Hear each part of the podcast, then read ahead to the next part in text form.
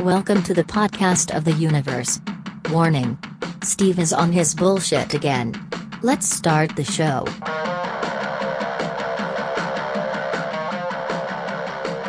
Welcome back. This is Podcast of the Universe. You can find me on Instagram at this is Potu at T H I S I S P O T U. To a lesser extent, that's where I am on Twitter as well, but I haven't been using Twitter that often. So before we start the show, I would like to do a couple of shout outs. As I've mentioned before, I use Anchor uh, to uh, publish these podcasts.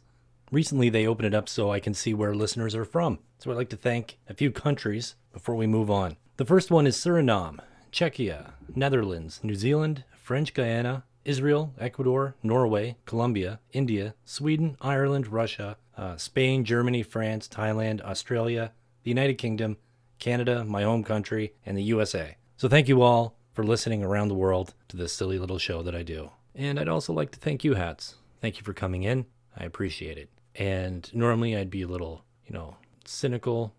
I'd be a little passive aggressive with you, but we got a we got a real doozy today.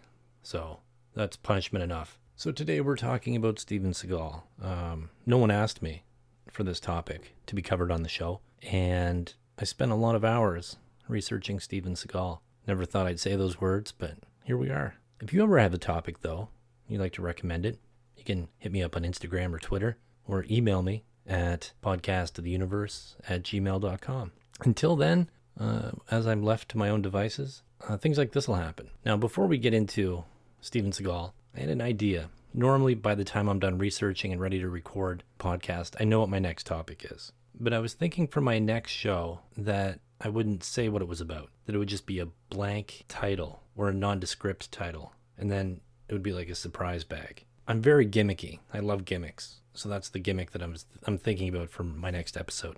All right, so deep breath, everyone. Let's begin. So I thought with Steven Seagal, we should start with Aikido. Uh, Aikido is a modern Japanese martial art developed by Morihei Ueshiba as a synthesis of his martial studies, philosophy, and religious beliefs. Ueshiba's goal was to create an art that practitioners could use to defend themselves while also protecting their attacker from injury. Seagal's approach to Aikido differs, as it has been said it was made easier for the practitioner to use but causes harm to the attacker. So, uh, sometimes throughout this podcast, uh, we'll jump back and forth or things will overlap. Um, but I thought right now would be a good time to include some items I came across in a People uh, magazine article that was published November 19th, 1990. So the title of the article was Sure, he's making box office killing, but who is Steven Seagal? And I lifted a few quotes from the article. His tendency to twist and embellish the truth has long puzzled friends, says an associate. He's a complex guy with insecurities and imaginary enemies. He'd be fine if he just kept his, his mouth shut. His mother went on to say, although Steven Seagal likes to paint himself as an urban street kid, whom the Fullerton, California youth saw as some kind of crazy gangster. Pat says her son was frail and suffered from asthma. She said, He was a puny kid back then, but he really thrived after the move from Michigan. And just when Steven Seagal packed up and left for Japan is another confusing matter. During various interviews, he indicated it was between 1968 and 1973, and according to enrollment records at Fullerton College, he attended classes there from the fall of 1970 and left after the fall of 1971 putting him at age 19 before he could have departed for a long stay in Japan. The date of his departure is only an issue because Steven Seagal claimed he studied with Morihei uh, Ueshiba, the founder of Aikido, who died in 1969. That story is bull, says Terry Dobson, who was a fifth degree black belt who studied with the master from 1961 until 1969. Back then, I never heard of Steven Seagal. It goes on to say, whatever the course of his travels, by 1974, Seagal was back in California. That year, he met Miyako uh, Fujitani, who is now 43. At the time, in 1990, she was 43. A second degree black belt and daughter of an Osaka Aikido master who had come to LA to teach Aikido. Uh, remembers that Steven Seagal pursued her aggressively. She said, It was like I was in a dream. That passion made him look very attractive to me. It was during Steven Seagal's period in Japan that his activities took into intrigue. Uh, as he has told, then denied, the story, he met some people from a particular uh, agency. He said, These guys were my students. They saw my abilities both with martial arts and with the language. Seagal told the Los Angeles Times in 1988 You can say that I became an advisor to several CIA agents in the field, and through my friends in the CIA, met many powerful people and did special works and special favors.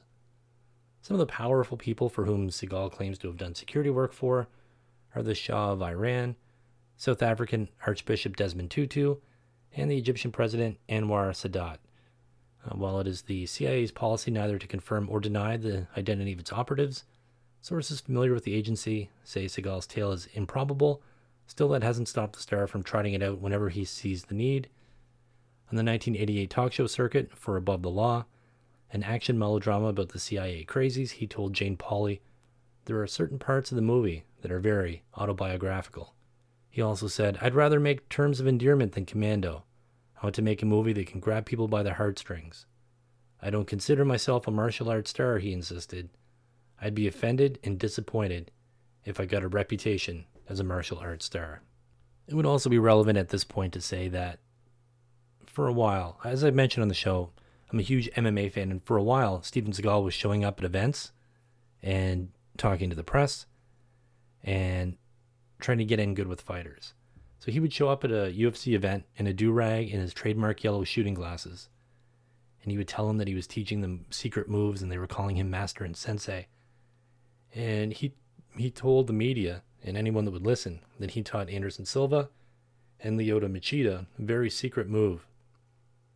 Now, what is the secret move that was allowed in the octagon that they were trained by Steven Seagal? Uh, was a front kick to the face. He said he invented that. So, and just while we're here, I didn't know where else to put it. There are some less active Steven Seagal forums now, but you can still you can still go on and, and see those. And online, someone said, uh, "Why did Steven Seagal get fat?" And the person on on the website said he became too damn efficient. In the 80s and early 90s, he was lean, athletic, and fast. His Aikido skills, Japanese martial art, were among the top uh, Aikidoka in the world, reiterating something that has been gaining speed in the fitness community. The greater efficiency we gain at something, the less effect it has on our physiology. So when someone gets to the level of mastery of a skill, it is no longer the same. It, it no longer has the same training effect it did when they were just learning it. So that is why Steven Seagal is out of shape, is because he's too efficient. That's also why I am getting more and more out of shape, by the way. So Steven Seagal has so so many movies, and I don't want to talk about all of them, but I wanted to have a quick look at some of the his first films that I loved as a child. Absolutely loved. So the first one was 1988. He appeared in Above the Law, and I want to read the taglines uh, for a couple of these. Uh, Above the Law, tagline number one. He was a covert agent trained in Vietnam. He has a master's sixth degree black belt in Aikido and family in the mafia. He's a cop with an attitude and tagline number two, he's a cop who believes no one is above the law. And in that film, he played Nico Toscani, an Italian American martial arts expert who left the CIA to become a detective with the Chicago Police Department. That has a 53% rating on Rotten Tomatoes. 1990, Hard to Kill. This one has three taglines. He's LA detective Mason Storm. Three hired assassins left him for dead, and he's waited seven years to even the score. Tagline number two the star of Above the Law is back. Now, Steven Seagal is hard to kill. And the third one was very puzzling. It says, Nico's back, and this time he's even more harder to kill. It says Nico's back, but he's playing a detective named Mason Storm. So, synopsis he played at LA detective Mason Storm, who's gunned down in his home by dirty cops. His wife is killed in the attack, and the intruders believe they have killed Mason and his son. Mason is secretly cared for while he is in a seven year coma. When he awakes, he gets his son and seeks revenge. Rotten Tomatoes, 33%. 1990, Marked for Death. I watched these as a child too, so this, I was nine when this came out. I could watch anything uh, as long as there was no nudity. People could be just murdered so hard, and it was fine. That's probably what's wrong with me. So 1990, Marked for Death. Uh, tagline number one: He's a good cop in a bad mood. Tagline number two they've attacked his family. They've killed his partner. They've made the wrong guy very, very angry. Now Steven Seagal is marked for death. And the third one, in Above the Law, he got tough. In Hard to Kill, he got even. Now the man with the short fuse is marked for death. He plays John Hatcher, a retired Chicago DEA agent. Uh, retirement doesn't last as he goes to war with a Jamaican drug lord named Screwface. Rotten Tomatoes, 22%. Now, 1991's Out for Justice might have been my favorite one as a child. Uh, so, Out for Justice, four taglines. The first one is pure adrenaline pumping, jaw dropping thrills. Second one, Steven Seagal is out for justice. Number three, he's a cop. It's a dirty job, but somebody's got to take out the garbage. And number four, no sleep to Brooklyn. In the movie, they actually played No Sleep Till Brooklyn. Uh, he plays Gino Silva, who's uh, a cop, and his partner and friend Bobby Lupo is shot and killed by a drug dealer named Richie Mendano. Gino beats the shit out of everyone as he looks for Richie, and he keeps asking, anybody seen Richie? Anybody know why Richie did Bobby Lupo? And I used to say that all the time. Anybody know why Richie did Bobby Lupo? Anybody seen Richie? And I thought it was hilarious. Uh, also, Richie's employers are upset with him. Uh, they are also looking for him. Uh, Richie doesn't care if he lives or dies, which makes him more dangerous. Rotten Tomatoes, 23%. Uh, if I had, uh, back then, I would give it a higher rating. I don't care what ratings his movies have now. 1992 uh, Under Siege. I wasn't crazy about this one. So, taglines number one, it's not a job, it's an adventure. Number two, in 1992, a battleship's been sabotaged by nuclear pirates out to steal its warheads. Now surrounded by terrorists, a lone man stands with a deadly plan of attack. That's not a good tagline, it's too long. In the movie, he plays Casey Ryback, a former Navy SEAL captain who's now the cook aboard the USS Missouri. The ship is about to be decommissioned. It also happens to be the captain's birthday. What could go wrong? Terrorists take over to kill the captain. Now, Casey is an expert in uh, martial arts, weapons, tactics, and explosives, must save the day. Tommy Lee Jones and Gary Busey are the bad guys. Rotten Tomatoes, 77%. When this when I saw this when I was a kid, I wasn't crazy about it. And this next one was the last one for me. Uh, on Deadly Ground, 1994. Uh, tagline was His battle to save the Alaskan wilderness and protect its people can only be won on deadly ground. He plays Forrest Taft, an environmental agent who fights an oil company in Alaska. Michael Caine and Billy Bob Thornton are also in this. And this was his directorial debut. And on Rotten Tomatoes, this got a 10%. So this is where I was done. I was like 13, and this was it for me and I really didn't watch anything after. There was like a couple movies after uh, that I saw here and there, but I wasn't I wasn't crazy about them. I would still watch the old ones. They they were nostalgic for me. Um, I will mention one more movie. Uh, it's called The Foreigner. Uh, the tagline was, "If they think they can stop him, they're dead wrong." A freelance agent must transport a package for a mysterious employer, leading him into a web of betrayal and deceit. Rotten Tomatoes, zero percent. So he's been cranking them out. He's probably filming another movie right now. Uh, there's talk about doing Above the Law too. Um, and since we're on the topic of his acting career, uh, I thought maybe we'd talk about a few of the comments his co-stars have had to say about the chameleon who is Steven Seagal. So Julia Sweeney, uh, just, apparently he is like the worst guest host ever on Saturday Night Live, uh, as per Lorne Michaels. But Julia Sweeney had this to say about Steven Seagal. When we pitched our ideas for Seagal at our Monday meeting, he gave us some of his own sketch ideas. And some of his sketch ideas were so heinous, but so hilariously awful, it was like we were on candid camera. He had this idea that he's a therapist, and he wanted Victoria Jackson to be his patient, who's just been raped. And the therapist says, You're going to have to come to me twice a week for like three years because that's how therapists freaking are. They're just trying to get your money. And then he says the psychiatrist tries to have sex with her. John Leguizamo worked with uh, Steven Seagal on Executive Decision in 1996. John Leguizamo said, He was supposed to be the master sergeant, and I was right underneath him, his boy. We came to the first day of rehearsals, and he goes, I'm in command. And we laughed. I thought he was kidding. Who talks like that?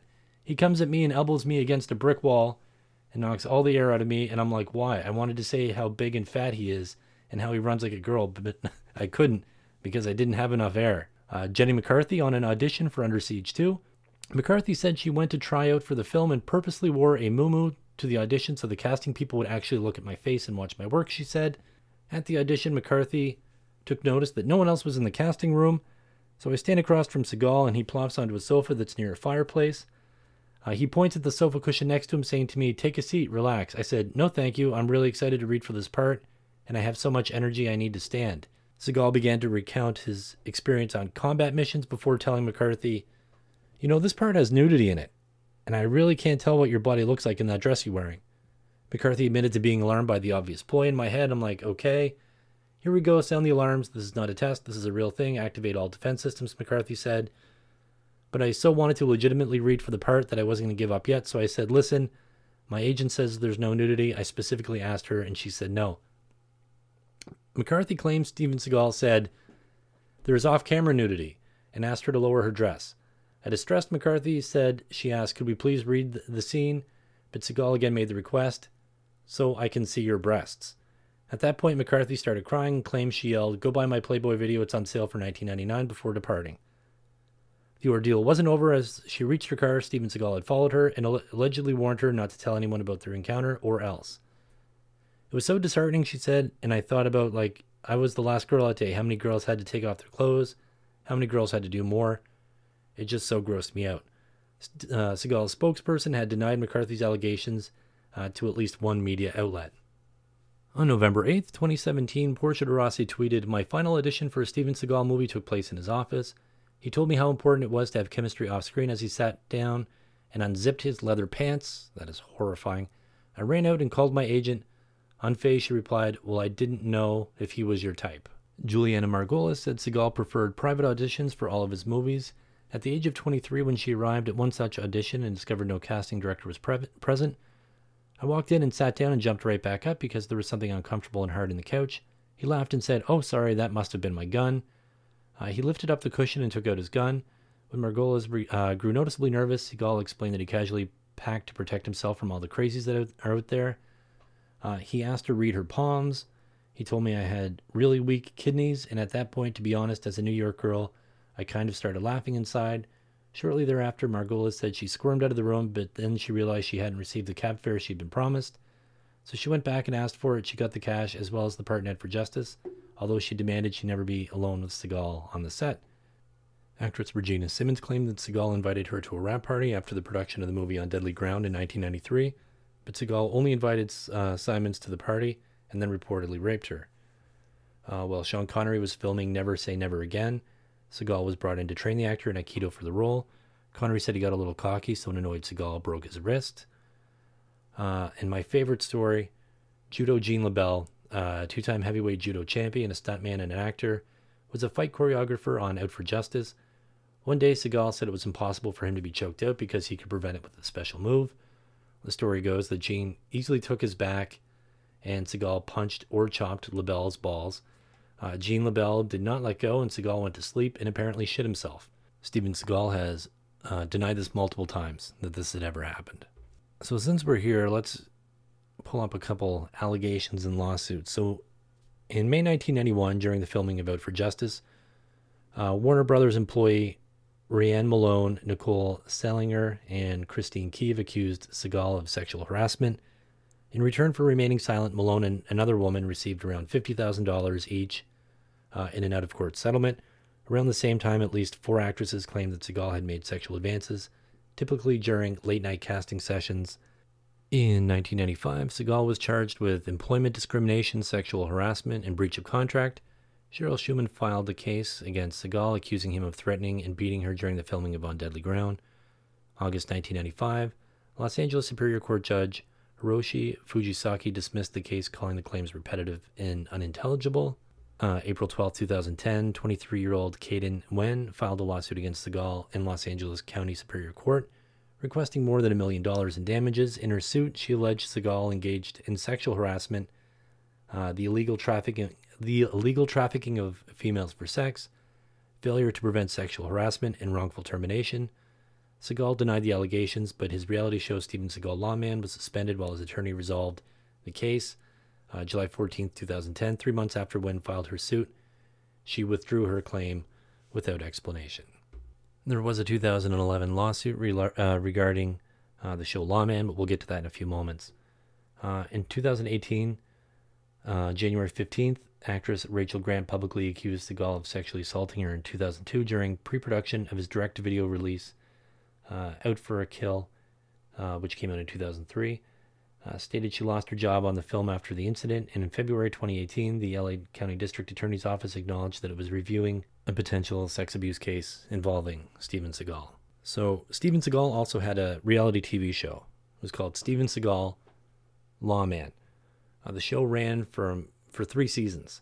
The first two were on A and E, and the final was on a channel called Reelz, which I assume is a channel in the U.S. I don't know what the equivalent here is in Canada. Uh, so before it aired on A and E, uh, they distributed press kits to critics that were wrapped in um, like baby flak jackets. I don't know that the flak jackets were for babies, but they were like little tiny flak jackets. So seasons one and two uh, they were in Jefferson Parish, where he was a reserve deputy sheriff, and that's a real thing that was true.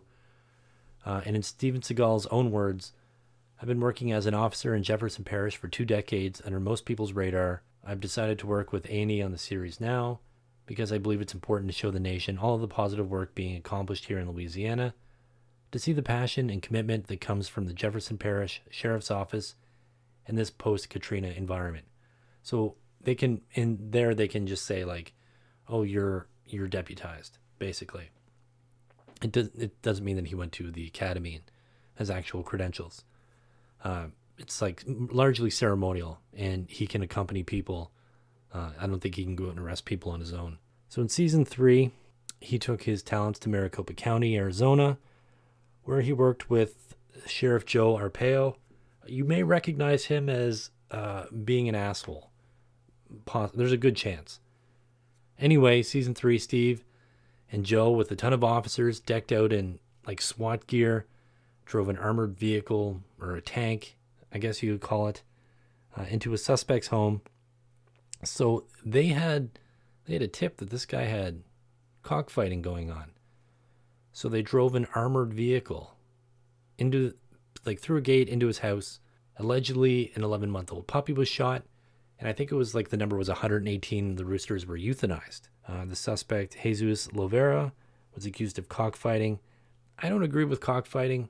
If he had like 118 cocks, and they they said that there was equipment there, then maybe he was doing that.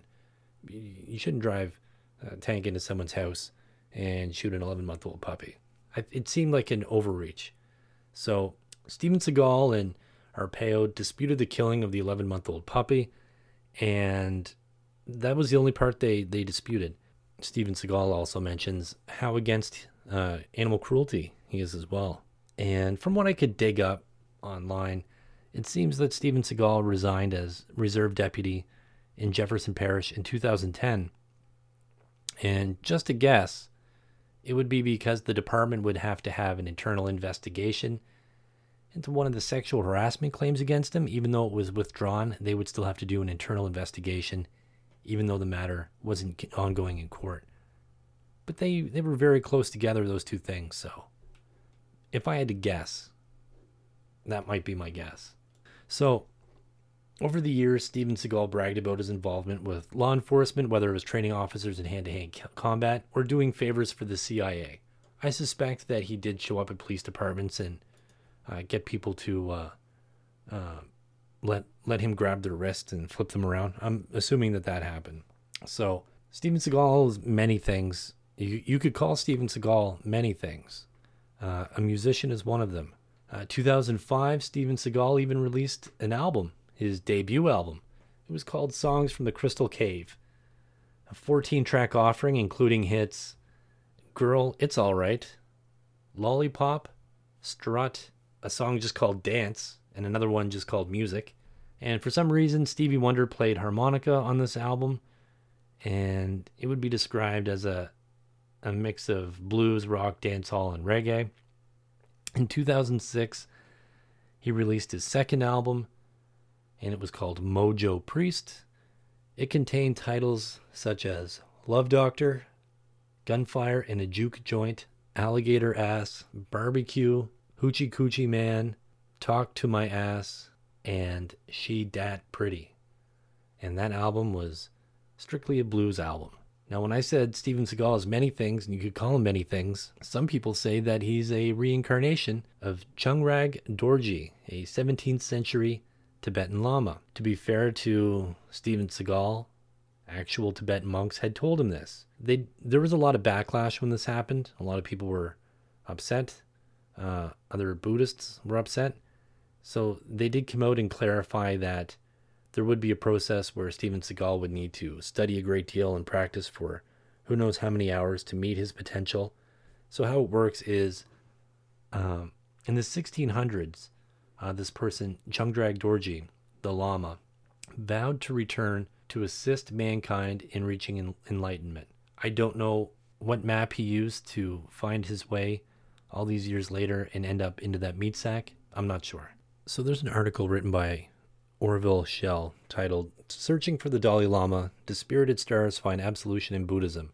And here are some quotes from uh, Seagal in the article. My involvement has been quite secret up until now, he says in a hushed tone when I question him later. There are still many things I cannot talk about, actions to be taken in real life on the behalf of the Tibetans that will not just be in movies. His eyes narrow as he fixes me with the well rehearsed look that mixes self importance with a hint of menace. I've kept my spiritualism secret because people don't understand it. Friends have never gotten this part of my life.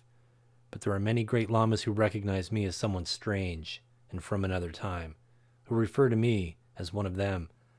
I feel a kinship beyond words with them, something really deep. People all over the world come up to me and recognize me as a great spiritual leader. He gives me another penetrating stare. I'd like to spread any light I'm sorry, I'd like to spread any kind of light I can and lead people into the Dharma. I do films because I can put little seeds in them that can become spirituality. But Hollywood is a dream by people whose demonic impulses have kept me under their thumb. I have one more Warner Brothers film to do, and then I'm on my own and can make any kind of spiritual Tibetan films I want.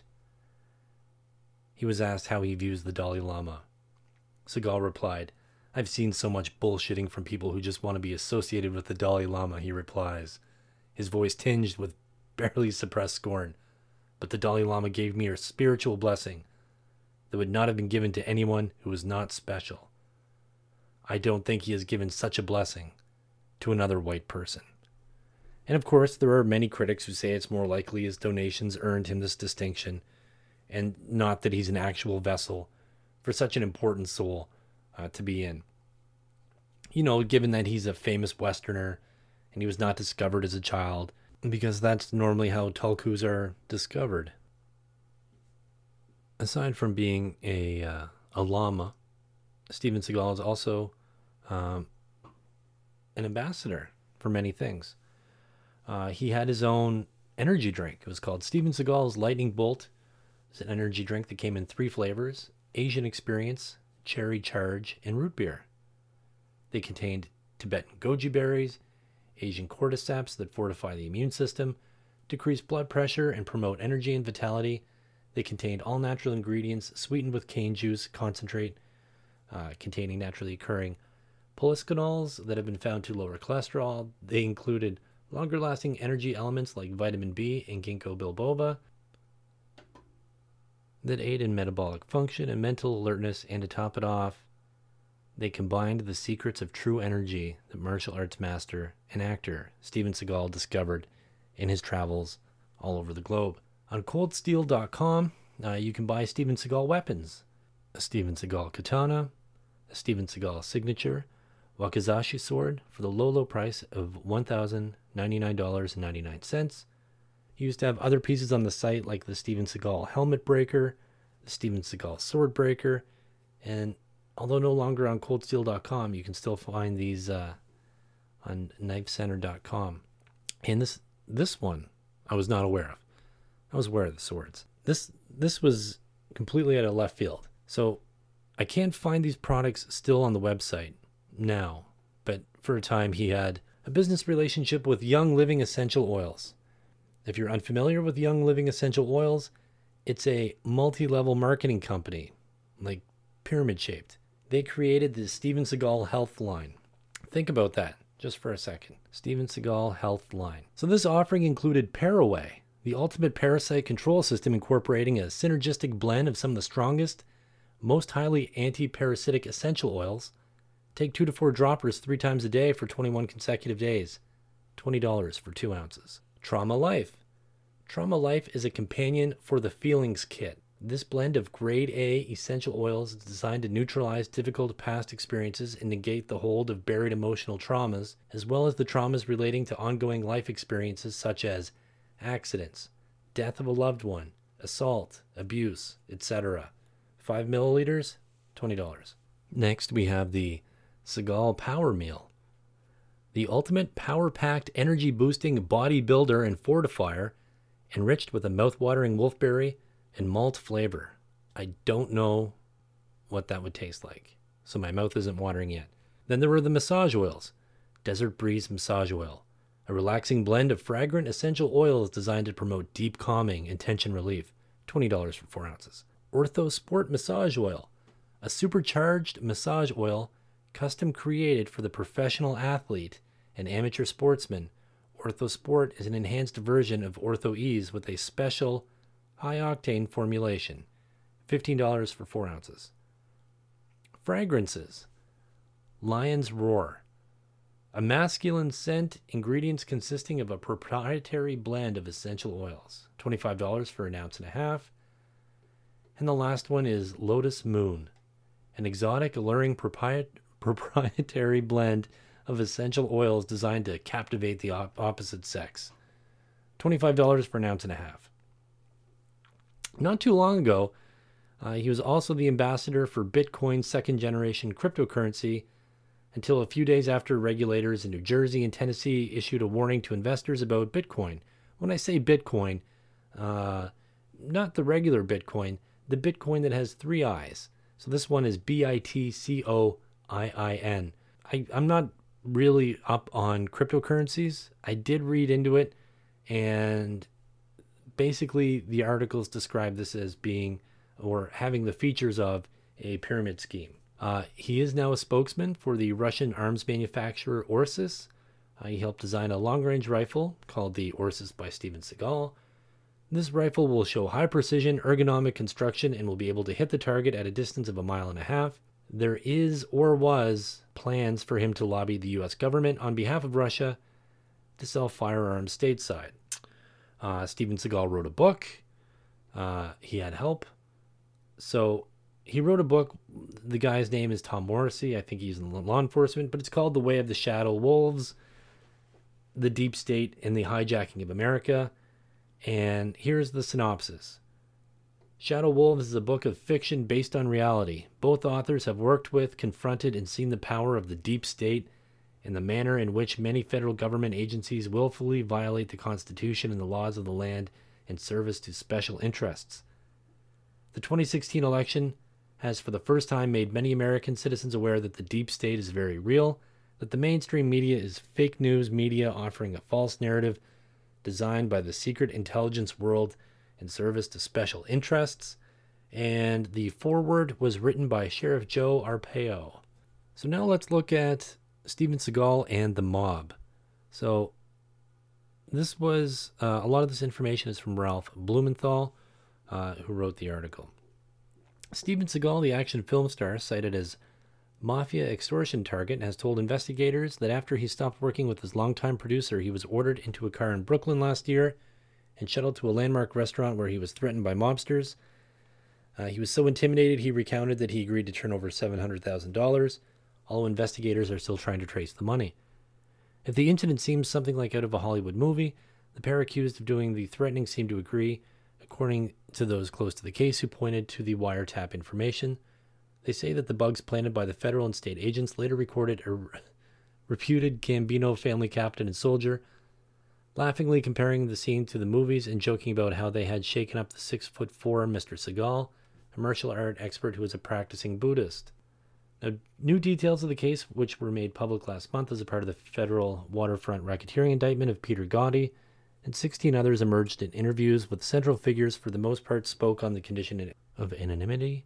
Uh, by various opposing accounts, the peculiar tale may shape up as a battle for control over the actor between a mafia extortion crew which threatened his life and the Buddhist advisors who voiced concern for his afterlife. Court filings and other government accounts painted a picture of Mr. Seagal's producer, Julius R. Nasso, named in the indictment as a Gambino family associate, turning to, turning to fearsome higher ups in the mob to compel Mr. Seagal to abide by the abandoned movie commitments or turn over millions for the missed profit opportunities. Mr. Nasso, in interviews, dismissed these assertions, saying they were offered as a smokescreen to obscure Mr. Seagal's broken obligations and an unpaid $500,000 debt the actor owed him. He attributed their bitter break to Mr. Seagal's Buddhist advisors, including a woman named Mukara, who he said, uh, in a quest for the actor's largesse, drew Mr. Seagal a chart warning him that his violent movies and even his family members stood in the way of a felicitous reincarnation. Mr. Seagal's lawyer, Martin Pollner, said Buddhism had nothing to do with it. Stephen is a believer in Buddhism and has made contributions as he has to other charities voluntarily and wholeheartedly and never under any threat. Buddhism has not gotten in the way of Steven's career. He's still making motion pictures. Either way, it's been an odd denouement for a 15 year relationship that produced 10 films grossing many millions of dollars and found the partners living in adjoining houses on Staten Island and sharing many family moments. Mr. Nasso says he even helped raise one of Mr. Seagal's sons. In one of the more cinematic moments, people familiar with the case said Mr. Seagal told investigators that in February 2001, he was visiting Mr. Nasso and his brother Vincent Nasso, uh, who was also a reputed Gambino associate in Brooklyn, when he was ordered into a car to accompany both brothers and another reputed Gambino associate later charged in the case, Richard Bondi. After switching cars to throw off any pursuers, the journey ended at the Gage and Tollner restaurant in downtown Brooklyn, where Anthony Ciccone, a reputed Gambino captain known as Sonny, and Primo Casarino, a reputed family soldier, were waiting in the back room. It was here people familiar with the case say the threat was made. Not long afterward, people close to the investigation said a tape recorder on one of the Prime Bug locations, Brioso, a restaurant in Staten Island, picked up Mr. Uh, Ciccone and Mr. Casarino chortling over scaring Mr. Seagal. They were laughing about it, saying it, right, it was right out of the movies, and if we only had guns in our belts, it would be really good, said a lawyer who heard the tape. A month later, Seagal told investigators he was visited unexpectedly at his home in Los Angeles by Julius Nasso, Mr. Ciccone, and Mr. Casarino, and he subsequently paid Mr. Ciccone 700,000 through Mr. Nasso. People familiar with the case said investigators were still trying to trace the money and learn more about the circumstances under which Mr. Ciccone would be demanding the money from Mr. Seagal. But in a court argument last month, prosecutors said the two men and the Nasso brothers were seeking to use Mr. Ciccone's position in organized crime to force the extortion victim, who had not been named in court but identified by all sides as the actor, to either pay money or include Jay Nasso in the individual's film projects. One of the 2,200 tapes recorded, the government said, captured Mr. Ciccone instructing Julius Nasso to demand $150,000 of film from Mr. Seagal. Another obscenity laced tape played in court depicted Mr. Ciccone ripping into Julius Nasso for supposedly, supposedly using his name to help collect money to pay film investors, uh, but without sharing the proceeds to Mr. Ciccone. Uh, December 2000, some of those under surveillance. Uh, Mr. Ciccone, Mr. Casarino, and the Nassos were trailed to Toronto, where Mr. Seagal was making exit wounds. The intimidation began there, Mr. Seagal later told investigators. Mr. Nasso said when he met Mr. Seagal in Hollywood in 1986, argued in an interview that he had helped make uh, Seagal millions while reaping only 850000 in producer fees. He said that Seagal still owed him $500,000 and he borrowed uh, to pay taxes, and the dispute could be traced to that debt. He also displayed copies of thousands of dollars of canceled checks from Mr. Seagal to Buddhist causes, and individuals suggesting that they were the ones relentlessly tapping the actor's coffers, not he. Some of the checks were made out for jewels, healers, psychics, and Buddhist stuff. Nasso served a year in federal prison starting in 2004 after admitting he plotted to have the mob shake down Seagal. In 2008, Steven Seagal and Nasso agreed to settle the matter out of court, where Seagal would pay Nasso an undisclosed sum of money and write a letter supporting Nasso's application for a pardon. So that was a lot, but I think I think we got everything in there. So Mr. International Steven Seagal Steven Seagal applied for and was granted a Russian citizenship in 2016. Uh, Putin personally signed and presented Seagal with his new Russian passport in the Kremlin. Putin said, I hope this will be yet another step, albeit small, probably a sign of normalization in our interstate relationships, Putin said, when offering the passport to Seagal to sign. After he was given Russian citizenship, the Ukraine banned him for five years because Seagal had, in quotes, committed socially dangerous actions that contradicted the interest of maintaining Ukraine's security. Uh, was not the only actor banned. After Seagal, after was banned, Gerard Depardieu was also became a persona non grata. The Russian Foreign Ministry made Steven Seagal uh, special envoy. The unpaid position is similar to that of United Nations Goodwill Ambassador, and Seagal would promote U.S. U.S. Russia relations in the humanitarian sphere. Seagal's statement on Twitter to his appointment was this I am deeply humbled and honored to have been appointed a special representative of the Russian Foreign Ministry in charge of Russian and American humanitarian ties. I hope we can strive for peace, harmony, and positive results in the world. I take this honor very seriously. Seagal had met Putin originally after he was hired to perform with his band uh, for Putin at a special event.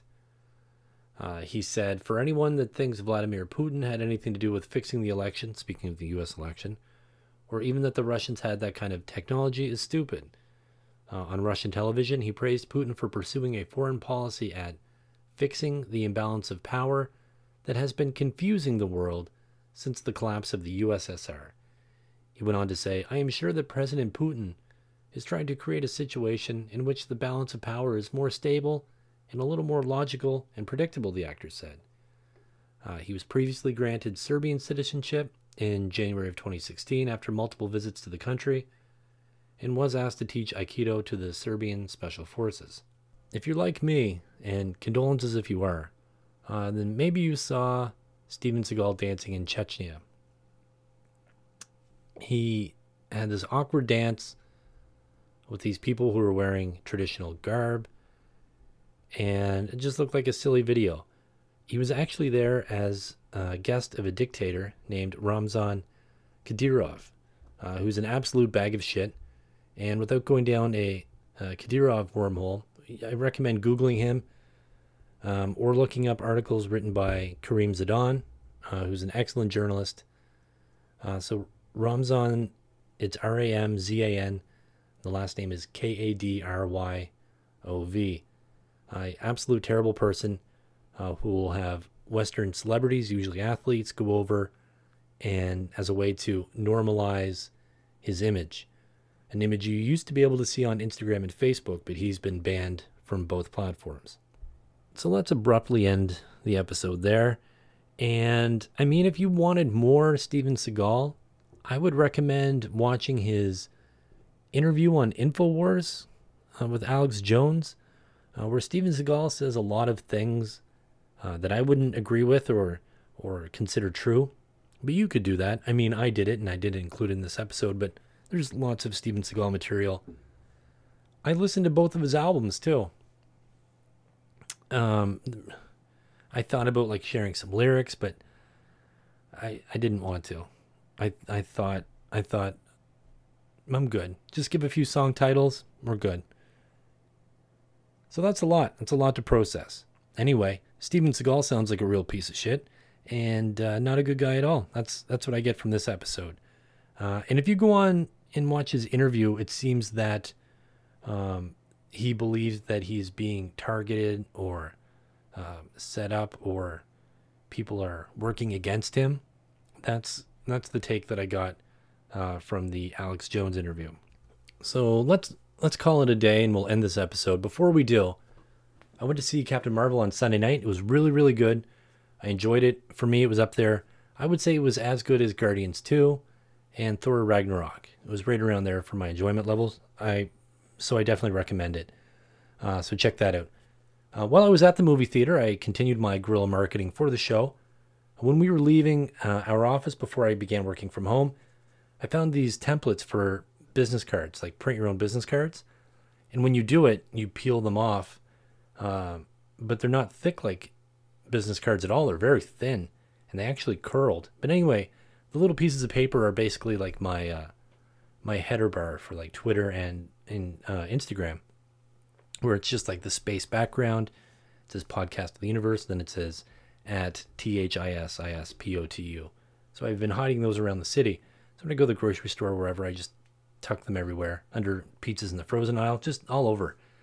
So anyway, at the movie theater the other day, my wife is like, "What? You, what are you doing?" I was like, "Shh, just act na- act, act normal." Uh, but I was just hiding them around because uh, we were playing some arcade games after the movie, and I left them uh, at some of those little automated kiosks and stuff out in the lobby. So that's my guerrilla marketing campaign for the show. Um, thought I would share that. So if you found any of those, let me know. Let me know on, on Instagram or Twitter where you found my little slips of paper that I've been hiding around. And they were awful. Awful. As if they were supposed to be real business cards, I would be very disappointed. Um, I should be getting. I should get stickers. That's what I should do. I'll look into that. Uh, maybe we'll do some sticker giveaways too. So let's call it a day. Thank you for listening to this episode devoted to uh, the scumbag Steven Seagal. And next episode, we'll be back with a gimmick where you won't even know what the subject is. We'll see how that goes. I do have an idea though. Um, so find me on Instagram, Twitter at this is POTU. Email the show, uh, podcast to the universe at gmail.com. Have a great day, a great weekend, and as always, be curious.